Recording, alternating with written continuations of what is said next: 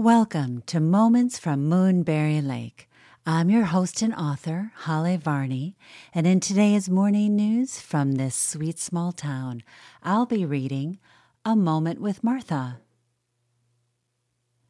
A Mouse's Demise.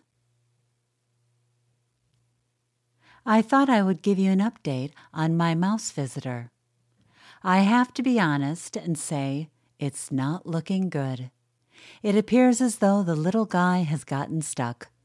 How metaphoric for all of us who are stuck where we are.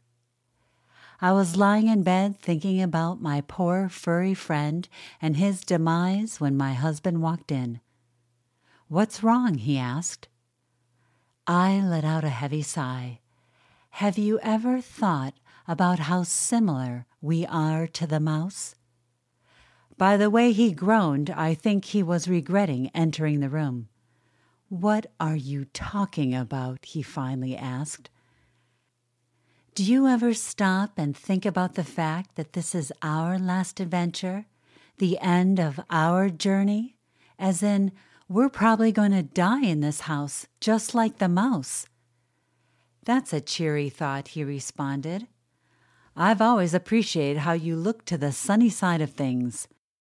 I'm serious, I said. The mouse has died, and so will we. He let out a laugh. So will everyone else.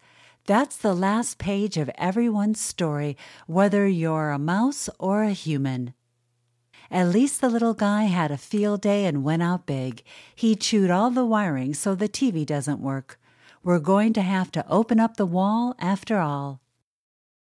I didn't really care about the TV, but what he said got me thinking.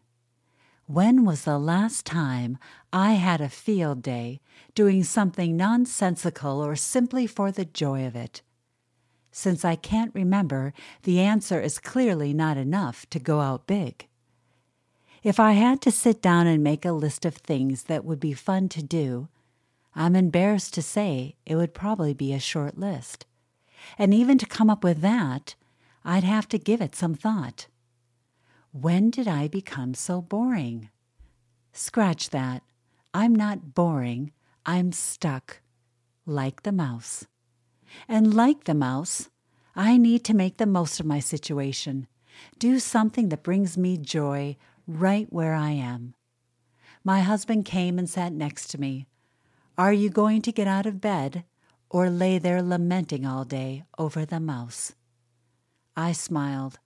I'm going to get up and go to the kitchen to get some apple pie, and then I'm crawling back into bed to eat it. Few things feel as indulgent as eating pie while snuggled in bed. Before I die, I'm going to start having more field days where I do things I enjoy but might not make much sense. At the end of my life, I want to look back and feel that I went out big.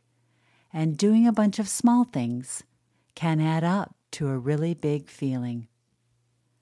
My husband stared off into nothing as if thinking about what I said before asking, And you'll achieve this feeling by eating pie in bed?